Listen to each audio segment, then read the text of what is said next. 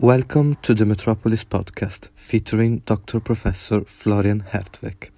This episode is about the shrinking city phenomenon and the book The City in the City, Berlin, a Green Archipelago, curated by Florian Hertweck and Sébastien Marot. So we are very pleased to have you with us, Professor Dr. Florian Hertweck. So we've heard so much about you. Thank you very much for according us some of your time. You are a professor of architecture and director of the master program at the University of Luxembourg. Your researches are mainly design strategies from the metropolitan regions of Berlin, Paris, Shanghai, and more recently Geneva. Maybe as a first question, you can tell us maybe a little bit more about your background, your interests in architecture, urban planning, so everybody can know a little bit more about you. Okay, so let's try to be efficient about that. Yeah. I actually, after my studies in Paris, I still had the feeling that I have to train myself further, especially in history and theory of urbanism. So I started a PhD on the reconstruction of Berlin in the 90s. So there was a huge debate about this reconstruction. And at the same time, I started working as an architect. So of course, when you start working as an architect, basically on your own, you start with small projects. So it was a kind of a tension between, let's say, studying the big metropolis or the metropolitan condition and working as an architect on single-family housing. So that's the beginning, and then somehow you try to merge it later. And after my PhD, I worked with Sébastien Marot, and I guess that's the topic today, on the edition of this manifesto, the City in the City, Berlin, a Green Archipelago. We worked 5, I think it was during 5 years. So it was a painful work, but a very consistent, I think, maybe the most substantial, let's say in terms of depth, in terms of research of my books. And at the same time started more be interested in the, let's say, socio-ecological transition. So we've been working on, for example, there was this research program launched by the French Ministry of Culture, Ignis Mutadres, thinking the city, architecture, the city and the landscape through the lens of energy. And at this time, when we were in the first pool of researchers working on the subject, I remember it was basically focused on energy, and it was forbidden to talk about CO2 or greenhouse gas emissions. And I worked on this project together with Jamel Klusch, that you know, of course, and Philippe Poutier, that you also might know. And it was an interesting project. And and then later on, I think what comes sooner or later, when you think about the socio-ecological transition, sooner or later you cannot avoid the question of what you call the question of land, or in French, more technically spoken, la question foncière. So it's about who owns the land, let's say, make it short. And so that was, let's say, the issue of my of the pavilion I created in the Luxembourg Pavilion at the biennial 2018, and also an ongoing exhibition. And now, more recently, so now I'm working with Milica Topalovic, with whom I led a team for the prospect of Greater Geneva 2050, and now I'm working with her on a new Arch Plus, so this German beautiful magazine on the, let's say, notion of the great repair. So that's let's say, try to make it short, yeah. Okay. And then, like, we really want to talk about the city in the city, Berlin, a Green Archipelago, both because we worked on the Leipzig shrinking phenomenon and the shrinking phenomenon in general, and for the project, of course. And, like, could you tell us how the book was born? What, like, was the relationship with the co-author? You just said that you worked with Sébastien Marot, but also, like, with Rem Koolhaas, how it's, like, it worked between, like, lots of architects who worked in this kind of big project, and also Oswald Matthias Ungers, and especially what kind of debate was born, like, before, like, why the book was written, the manifesto was written, and then, like, after the publication. Yeah, I mean, I was really stuck by this manifesto when I did my research for my PhD dissertation, and it was around 2000. At the end, 2004, 2005. So I was really astonished by this manifesto, which was a kind of an alternative, let's say, approach to the city than what was, let's say, the current, let's say, approach, which was the compact city, you know, trying to densify, let's say, the city within its boundaries, and realize a kind of a clear contrast between the compact city and the landscape. And the archipelago was a kind of was an alternative approach to this ideology of the compact city. And it was born actually in a very interesting, I mean, you have to go a little bit, and Sébastien tells this story in a brilliant way. You have to go further back in history, and basically to understand both protagonists of the manifesto. So there was Oswald Matthias Ungers, one of the most famous architects in the 80s, 70s, 80s, and even in the 60s, he was, let's say, very famous for his experimental teaching at the TU Berlin. And then he participated, Oswald Matthias Ungers, he participated in the construction of grands ensembles, so a big housing complex in Berlin, which was a catastrophe. People committed suicide and it was a disaster. And he didn't want to practice anymore. And then he followed the invitation by Colin Rowe, who at this time was teaching at Cornell, and invited him to come to Cornell to join him.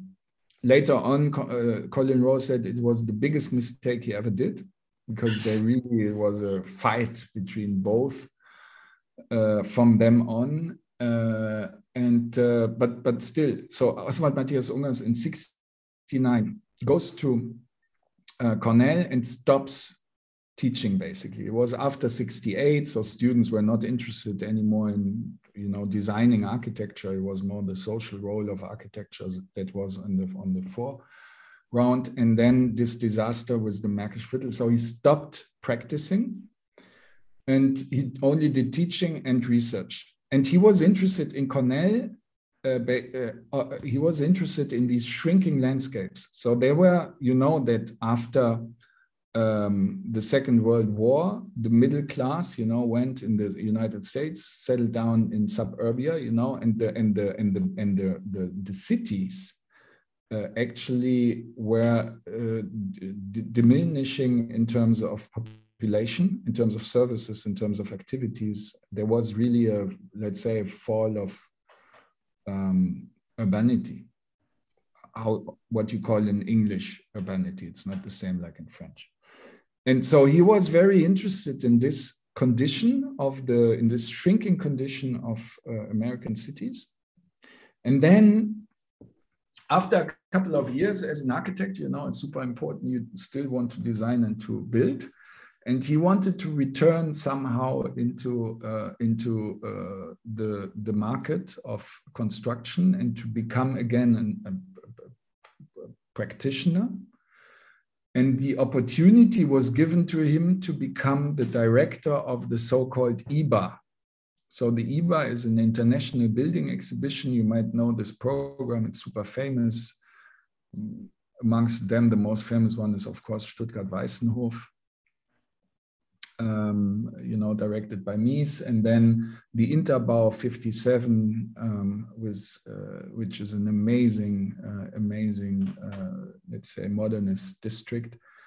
And then the condition of West Berlin, so it should have happened in West Berlin, and there was a kind of a social democratic senator, and he was confronted as what happened was in all main Western metropolis, that he was confronted to a shrinking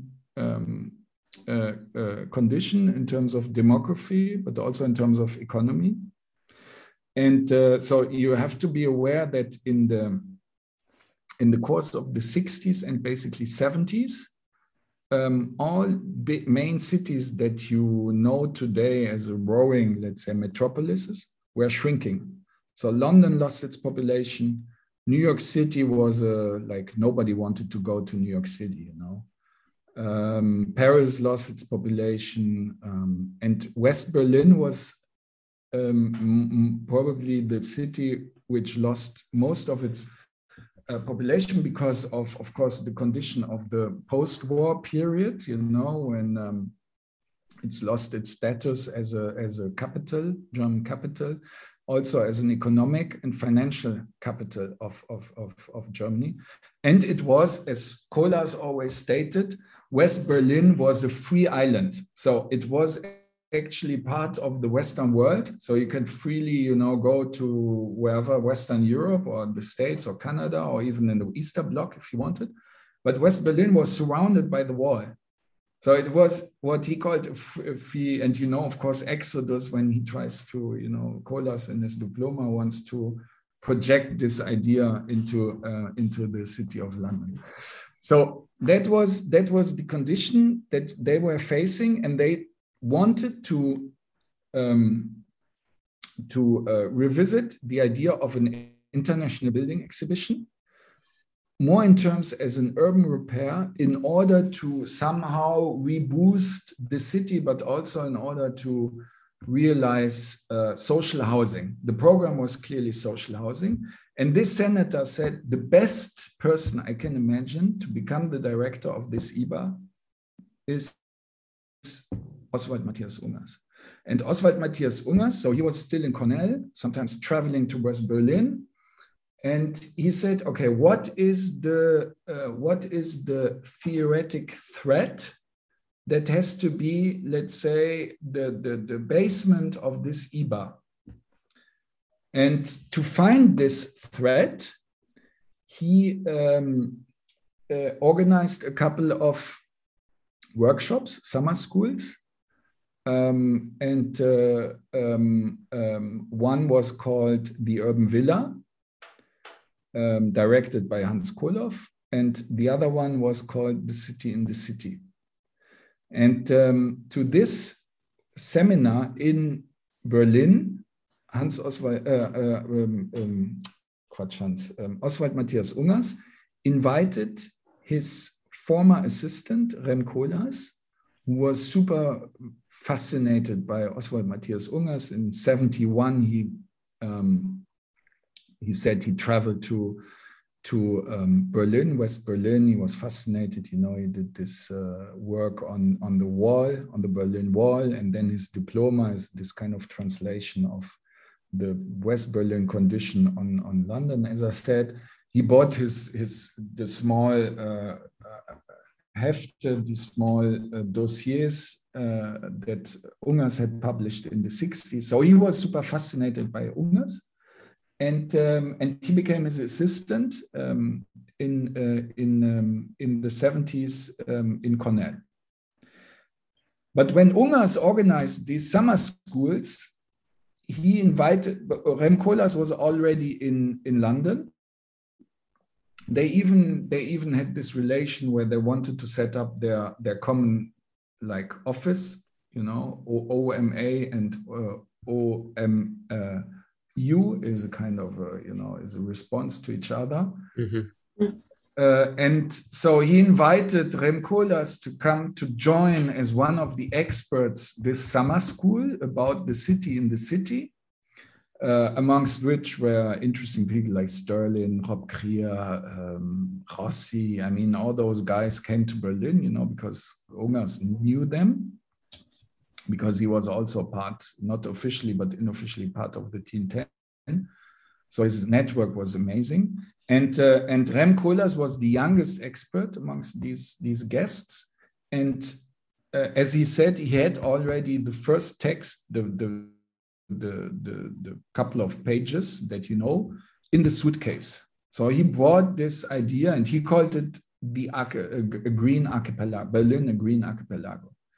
Whereas Ungers had this idea of the island, you know, of the city in the city, that was his theme for a long time. So that was basically the history of this manifesto. And then they tried somehow to, or Ungers tried to make it, this super, let's say, surrealistic text, written by Rem Koolhaas, to make it plausible as a threat for an international building exhibition. So you have on one side, you have something that is more kind of an architectonic fantasy, and on the and then how to make it plausible to use it as a kind of a model for a building exhibition. So that was somehow what I thought was super interesting, this tension between something that is surrealistic and something that has to be super realistic. Okay. Yes. Yes. Yes. So to go more through like the book and the theory, in the first thesis, like Ungers talks about how important is the surface of a city and the control strategies. And so we were doing Leipzig, and so Leipzig is actually like 3 times bigger than Paris, and the territory is not well organized. So how can we deal with a city who is shrinking, or at the opposite is growing to success? Like, and for example, like what did Berlin do? Yeah, maybe we should keep another couple of minutes on the 70s, because the 70s are. Is as you know, probably the most interesting decades of the last, let's say, 100 years. At the beginning, you know, there was Dennis Meadows and Iona Meadows' idea of the, you know, the end of the limit to growth, and then there was the 2 oil crises, and architects were super concerned by this new condition, and they developed many ideas, but this manifesto is so interesting because it is the first real reflection at the scale of the city, or at the scale of an urban landscape, let's say, as Koolhaas stated, for a zero growth Europe. So it's this kind of, if we are interested today in this kind of post-growth condition, and how can we, you know, transform our, you know, we are still, the production of space is still conditioned by the growth paradigm still today, you know. So how can we shift to post-growth kind of territorial design or territorial development? And that, let's say, if you restitute a kind of a genealogy, this is maybe one of the most important starting points. And Niklas Mark, the German critic, he said it in a very nice way. It's like a shrinking phenomenon. It's like when you do a party and you invite many people, but there are not so many people that come to your party, you know. Where do you go? You know, you have a big flat and you invite many people. I mean, the best parties is when everything is full. But if there are not many people, so you all go into the kitchen. So this is the archipelago is a little bit the same, you know, you don't have many people, but you have a big kind of a big city, you know, city. Berlin was way bigger in terms of demography in the 30s, you know, until the Second World War. It was a huge metropolis. And all of a sudden shrinking down, especially West Berlin. And so the idea was really to say, okay, how can we save the a minimum of urbanity, you know, in this condition. So then you say it's like going into the kitchen. You define what could be the spots in the city that we can strengthen and that we can intensify, you know. And of course, the approach was typomorphological in the 70s, and today it would be different. But that's the idea. And then the rest, we can return it to nature. I mean, that's a very beautiful idea, that you have a kind of a network of intense urban islands floating in this green sea. And what is also, I think, the big lesson is to see the, I mean, there are probably two main lessons from the archipelago. The first one is to look at territory, not exclusively from the perspective of the built. That is still, let's say, the mainstream. The mainstream technique of territorial design or urban development is still looking from the perspective of the built. So here, all of a sudden, you have something that looks from both sides, the built, but also the unbuilt. That is, I think, super important. So a kind of an emancipation of unbuilt, you could call it, let's call it nature. And the second one is, I think, is that for nature, and that's also my hypothesis, that Ungers was much more interested by the islands, whereas Koolhaas was more fascinated by the Green Lagoon. And that nature is not, you know, grassland and forests and agricultural fields, but that there is a polyfunctional character that you can associate with nature. So I don't know, Leipzig, I don't think that it's still shrinking, is it? No, it is not actually. It was like for a lot. It's actually called the New Berlin now. Yeah, they actually told me this. I was in Brussels, and some young people told me, "Yeah, I want to go to Leipzig. It's the New Berlin now. I want to move there." And I was kind of in shock because, of course, we were studying the shrinking phenomenon, like really like this kind of part of the history of Leipzig. So it was kind of nice to know that now is better. So maybe we can ask you this question. So do you think maybe nowadays Berlin or Leipzig respond to the concept of pluralist cities in a city, like the thing that is actually on the book? Like, do you think they can respond to that? No, I mean, the idea was, of course, that this polycentric kind of as city landscape was, and that was always my criticism towards the archipelago project, that they had in mind like homogeneous islands, and that the whole metropolis is, of course, a polycentric city with homogeneous islands, but that's plural. At the end, the whole thing is a pluralistic kind of constellation. But I think the islands have to be heterogeneous themselves, you know. And so, of course, I mean, no, of course, Berlin, it was, let's say, like Paris, you know. Paris was always the model for Berlin, and also in the 90s. We have to become a kind of a kind of a monumental capital, and this idea of this classic idea of aesthetics, you know, that and not the idea of the archipelago is also that it's like, you know, that there is also the aesthetic of the ruin, of collision, of contrast, of you know, love something that is maybe not finished and finite and planned and designed, and something that is more, you know, the fruit of improvisation somehow. But nowadays, what do you think? About Berlin?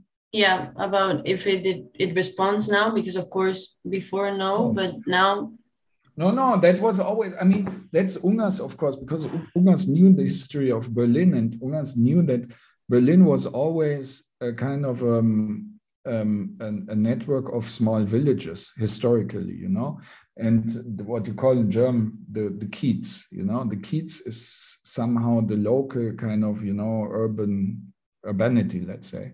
And it was historically, of course, a network of villages, cities, and it became only in 1919 the Greater Berlin, you know.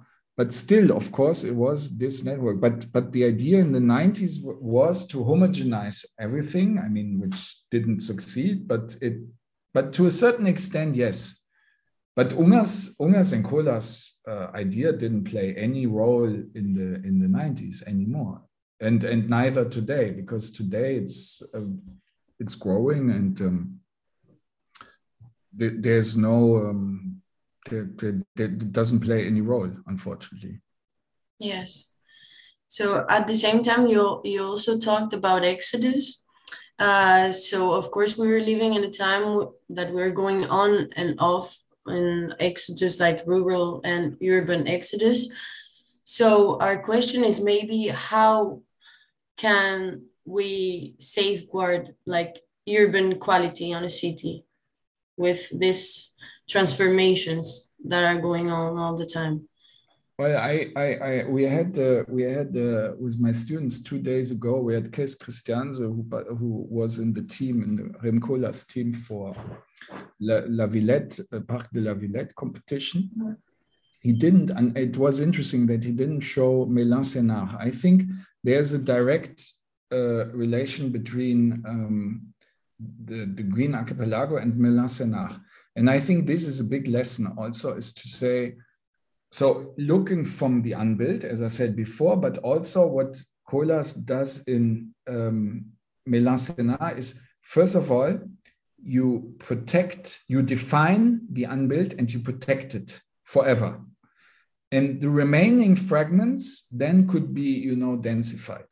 And I think this is something we really have to take care of today, I think, when it comes to the transformation of cities, because we are facing, of course, the challenges of course, social inequalities, but also climate change and also resource scarcities. So I think we have to protect in the city. So that is my, let's say, stance today, is to say we have to protect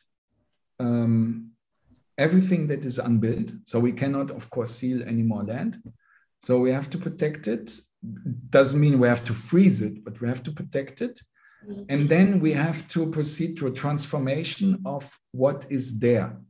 And meaning, you know, overbuilding, extending, transforming the program, and so on. So I think this is basically what we have to do today. I mean, Sébastien Marot said it already a long time ago. He said, instead of extending our cities, we have to proceed to a deepening of the territories, you know. And that is important. I think you have to distinguish between densification, which is a stupid notion, and intensification. And that was already something that was important for Ungers and Koolhaas. They wanted to intensify, you know? Mm. Yes. It doesn't mean per se densifying, no? No. Actually, it's good that you talk about Melun-Sénart, because I'm going out of script maybe. I'm working on a memoir, which is entitled Plan in the Void. And actually, I'm analyzing all of the thoughts of Rem Koolhaas, like his definition of the void, the absence of the built, and also this question of intensity, which is translated in like emotions and experiences throughout every void space he creates. And like, for example, when he does these strips of voids in Melun-Sénart, for example, he does it for a certain reason.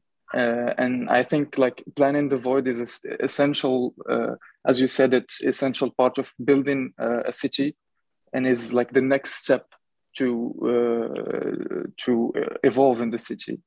So yeah.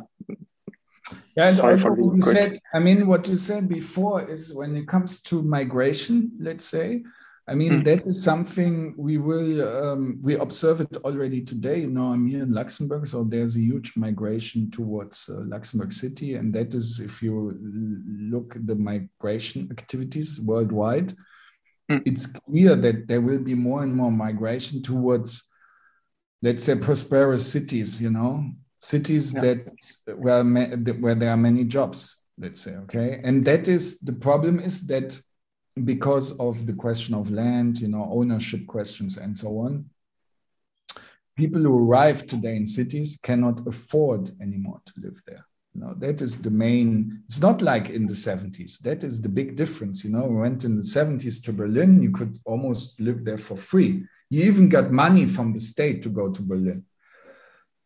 Today, you go into the city like, you know, like Luxembourg, it's impossible until, let's say, the higher middle class to settle down in the city. So the less privileged you are, the less money you earn, the more you have to go into the hinterland. And then you commute into the city. And that is, of course, something that is highly unsustainable. So the growth today does not happen anymore in the core city in terms of demography, but basically in the suburban or in the hinterland, in small villages, you know, and that is something we can observe, you know, in Geneva or in, you know, Luxembourg or in all the cities, and that is the big problem. So how can we proceed to both? First, integrating people into the city again, but at the same time, protecting the unbuilt. And I think the key to that is sufficiency in mobility. I would state that mobility is not an expression of freedom anymore, but it's rather, you know, a necessity to people basically to commute, because you have this division of functions across the territory, you know, between where people live, where they work, where they buy their stuff, where they, you know, go for leisure. So there's this mobility in the, let's say, suburban areas where most of the people live today. And that is, of course, highly unsustainable. So if we succeed in bringing sufficiency in mobility, especially daily mobility, then we can make use of such a tremendous reservoir of spaces and surfaces. I mean, think about what we have outside there, you know, what is unused. It's incredible, you know, look at all the commercial zones, look at all these garages, inner urban highways, you know, there's so much. I mean, I was astonished when I went to Paris and I saw all those restaurants and bars taking now possession of the streets again. And I think this is something we really have to go for, you know, get rid of the car, of many, many areas. And then we have an incredible reservoir of spaces and surfaces that we can develop. Yeah. Wow. To add another layer, kind of like a complex layer, when I read the book that is actually here, I have it here, I was really interested, like, in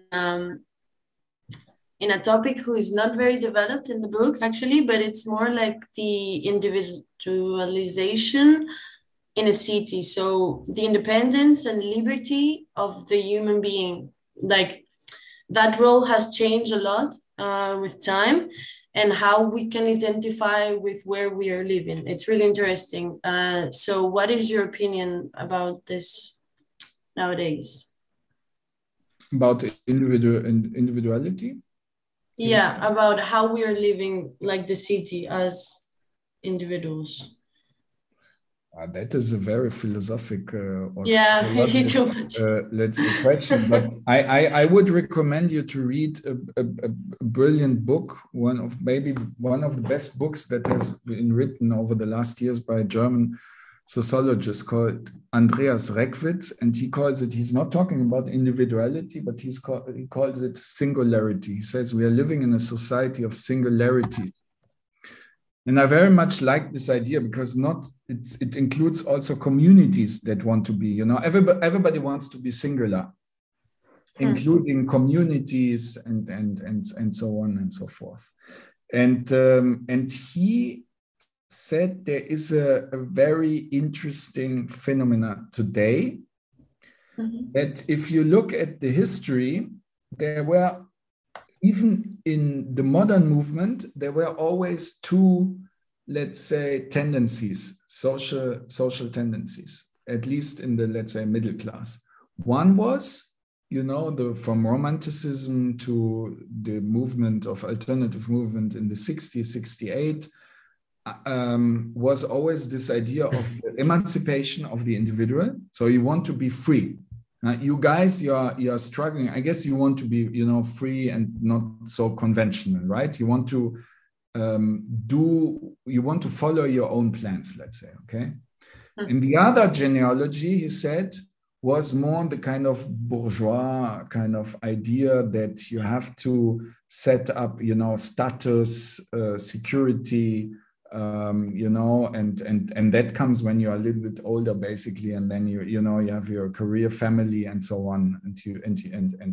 And he says we are in the first time in history that people in our society wants both, and that creates a kind of a friction, you know. You want to be free, emancipated, and follow your own desires. At the same time, you want status, money, and so on and so forth. And I think this is super interesting because that creates what he calls a kind of a constant history of deception, delusion. And I think we have to be aware of that. When it comes to urban development, or let's say the production of space, I think you really have to work on thresholds between what is individual, intimate, private sphere and the commons and the public. So there are, let's say, three categories, right? We have the individual, private, intimate, we have the common sphere, and then the public. The common is not public.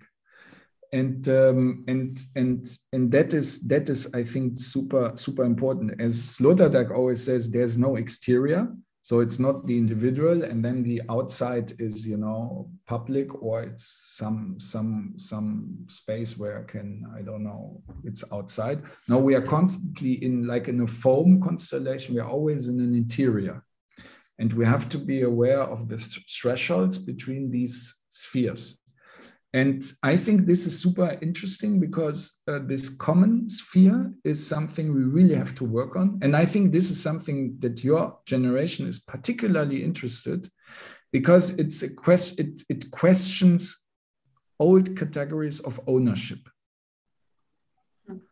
So there is something in between. I was always in France, you have the feeling that there is only individual ownership or the state, and nothing in between. But that's not true, of course. So I think this common idea, you know, that you can extend in terms of housing, for example, in terms of cooperatives, in terms of energy production, in terms of food production, in terms of so many things, this is something I think you have to find architectural and urbanistic, let's say, answers and visions and scenarii for this common sphere. And then how to articulate it with the individual that you have to protect, and then with the public, that is, of course, another category. That's a difficult task. Yeah, yeah, that's difficult. Yeah, but I mean, yes, but I think that is something you really have. I mean, that there's no, for me, there's no other solution. It's neither the socio-ecological transition will not be a kind of a state-driven thing, neither individual. The individual always tends, in terms of lifestyle, to something, you know, that is unsustainable. So the only solution, the only category in which you can succeed the transition is the common. But it's not the same like in the 60s, you know, where you abandon any private or intimacy or private and individuality. I think there has to be, you have to establish coexistence between both, or interactions between both. But yeah, that's And like the next question is very linked to that one, because like as Sébastien Marot said, the book has a strongly hybrid like nature. There is a manifesto, there are thoughts of different architects, there are interviews. And do you think that like contemporary urbanism still has this imaginative and freedom in nowadays, or it's more linked to more technical or economical like issues? Point of view. Yeah. Well, I mean, what is clear is that the, let's say, architectonic and urbanistic practice, as we can observe it today, will not suffice to fulfill the demands in terms of climate change and resource scarcity. So it clearly needs, and that is your generation who will develop it, it clearly needs an out-of-the-box thinking in terms of urbanism and architecture. It's clear that you know, take it as it is now, even the most, let's say, innovative projects, nothing is zero. I mean, you don't, if you see a zero emission or emission-free project, don't believe it. So I think there is you have to re-question the whole practice. Yes, of course. And the problem is, of course, that there's no real theory today about this. So that's the big problem. Yeah. And what do you think about the book? Like, what are the outdated issues? Like, and what are the ones that are still like deeply relevant, like as students, what we can learn and what we can say, okay, it's more like a thing that it's not like, I don't know, contemporary anymore? I mean, I think exactly what I said before, you know, this idea of looking through the perspective of the unbuilt, you know, trying that maybe a bee has the same right as a, you know, human. So there's this kind of cohabitation, I think, kind of thinking. And then of course, the idea of getting out of the comfort zone of an, you know, urban planner. So there is this surrealistic moment, I think. And this again, I think this is super important for you. You have always the ideal sphere, the sphere in which you can, you know, have this out of the box thinking, you know, you experiment and so on. And then you have the real sphere. And how can you articulate both? I mean, that's of course the big challenge, right? But if you're only in the real sphere, then it's not, you're too pragmatic, you know. And if you're only in this ideal sphere, then you're completely disconnected to the territory. So I think this is something also when it comes to design. Designing is not something that is in the beginning or that is the main tool. The design process was more research by design, you know. Ungers was there. There was Peter Riemann. He was somebody who drew beautiful plans, and he said, "Okay, go ahead and draw only the build structure." The next day he came, you know, it was with Rapido at this time, you know, and he said, "And now draw only the infrastructures, and now only water, and now only," and so on. So it was drawing, representing, and then we superimpose these two aspects, we superimpose these two aspects, and then we discover more and more things, problems, but also opportunities of the territory, you know, by decomposing and recomposing the city in its fragments and recomposing it, you know, and then all of a sudden the project appears slowly, you know, by itself.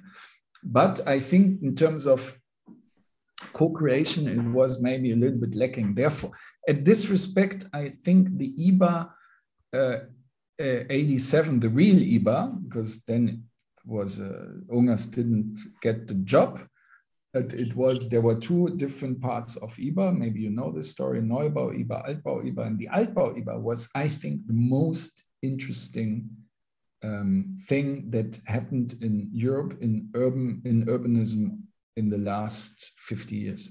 And you really have you should have a look at this, what they did back then, you know, in the 80s. It was what they called the Instandsbesetzung. So that is a beautiful neologism in German. So which means Instand besetzen. So meaning you squat in a building and you repair it. Okay, so you take possession of something, you appropriate yourself kind of space, and then you repair it. And I think this is something that is super beautiful. I think you have to, take possession, the right to the city. I think fight for the right to the city, you know, and then repair also the city. I think this is super beautiful in a very participatory approach. I think in Leipzig we have this notion. Yeah. Yeah. There is like this associations of artists that take over a place. They don't pay rent, but they repair the building, for example. Yeah. And it's quite beautiful. Of course. And therefore you need, of course, I mean, first of all, you have to fight against real estate economy, you know, this is super important. The land should not be considered as a good you can trade with, you know, but it's a common good, and fight for this, repoliticize the architectural discourse, take possession of the city again, but also then find super smart techniques in order to go for this, you know, for this change, you know, like community land trusts, or, you know, you can find different kinds of foundations that could, you know, buy the land and then give lease rights to you and so on. I think there are so many important tools and interesting tools to proceed to kind of a co-creation that is not based on the pure, you know, profit of the real estate market. And I'm really interested in the fact that you repeated many times this link between surrealistic and hyperrealistic thing, and talking also about new frontiers in architecture and in urbanism. We are trying to understand, to study, to do also like, and yes, more like to understand the metaverse. And we know that lots of like Zaha Hadid, for example, made a project in the metaverse, like Project a City, that it's not, it's at the same time surrealistic and hyperrealistic in a certain way, but like we really want to understand more and to have also like a critical approach in this new kind of architecture. So we really want to know your opinion about this kind of new way of do a project, or yeah. No, I'm not interested in this kind of, you know, this Koolhaasian surrealism, not anymore at all. That was, I mean, I followed Koolhaas for a long time. I think it was super interesting what he did, but we are now on other tracks, I would say, you know. I don't think let's say, surrealism and storytelling is, of course, not the same thing. I think you need to develop super powerful narratives, because, you know, if you say, okay, guys, we have to reduce, you know, in an urban territory, we have to reduce the carbon footprint by 90%, you know, what does it mean? And everybody is afraid of it.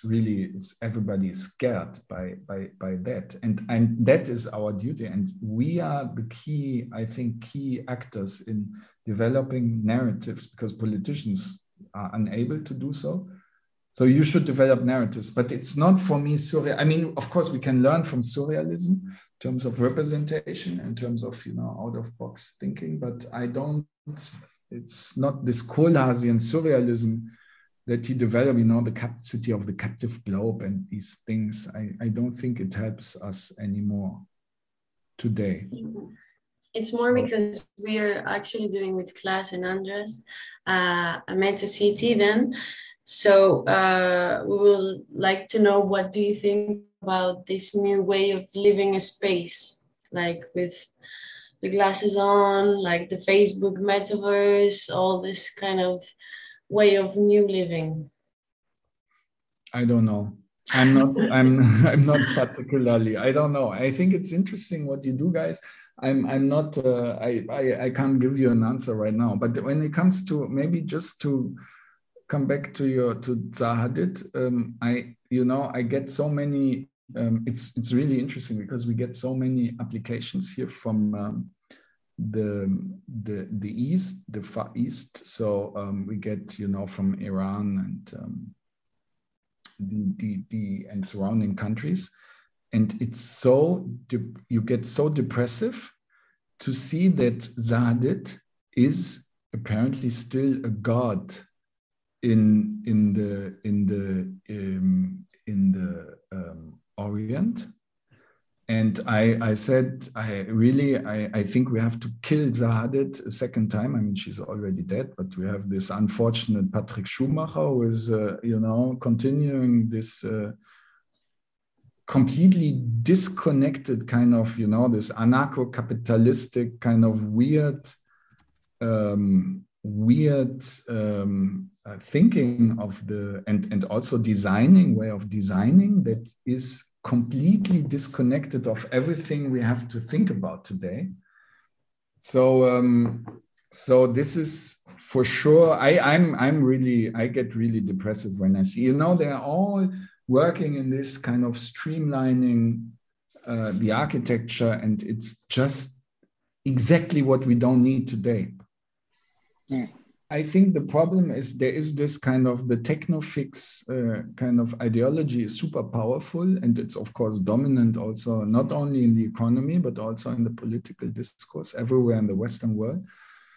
The problem is that you should not believe that technology will solve our problems. And the problem with technology is that first of all. Let's say the argument, the technofix argument is that future technological development will solve our problems. So first, these developments are not there yet. Second, technology has never solved anything. It's always, for example, it always creates another problem. It always has to be maintained, repaired. They are more. When it comes to, take for example, e-mobility, the e-car. So the e-car saying, or the smart city, you should read Niklas Mark's brilliant book Technophoria, saying, okay, we optimize mobility.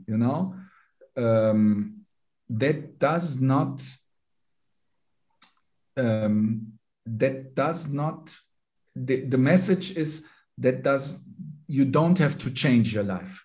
We don't have to change economy. We don't have to change politics. Technology will fix it, And that's the biggest problem with the techno-fix. We have to change our lives. No, we have to change economy. No, we have to change politics, There is, of course, the ambition. There is in the technological discourse, there is, of course, small, let's say, specter where there is this ambition to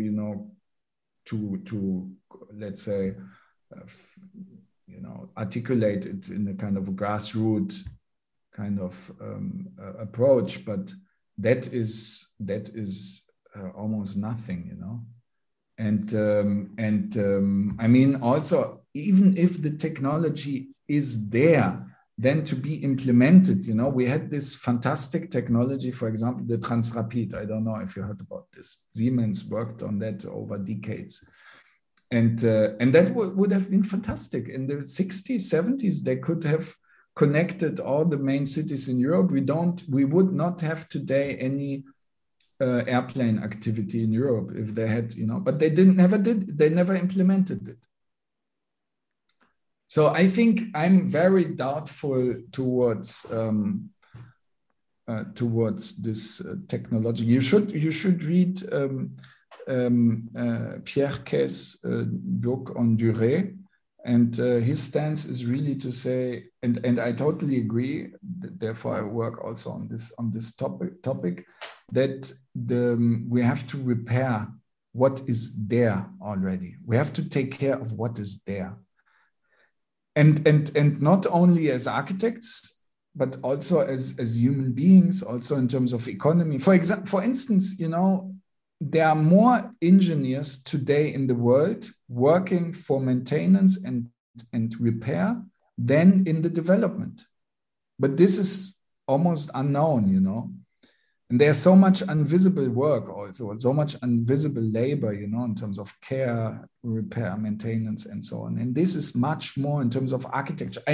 I've been living 20 years in France. So I know in France, there's always the reflex, instead of repairing what is there and maybe, you know, transforming it, just bam, kill it. And then we have a new big project, you know?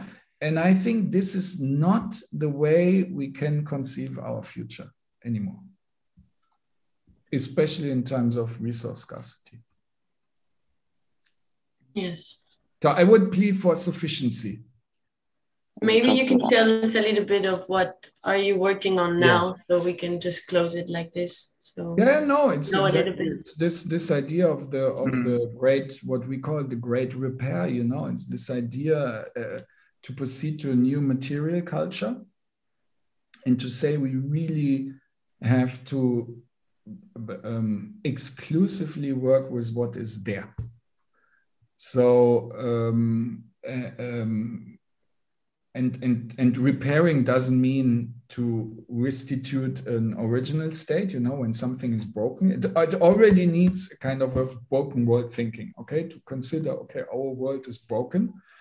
So how can we fix it, you know? And to I think that what is interesting, I mean, we discovered this beautiful text of heritage protagonist from Austria, 93, his name is Wilfried Lipp, and he published a text, he called it The Society of Repair.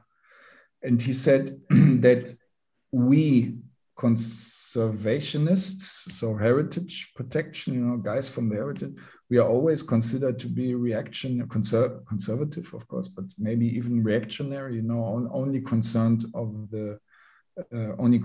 by old stones, you know, and protect, you know, churches and old architectures. But that's not true.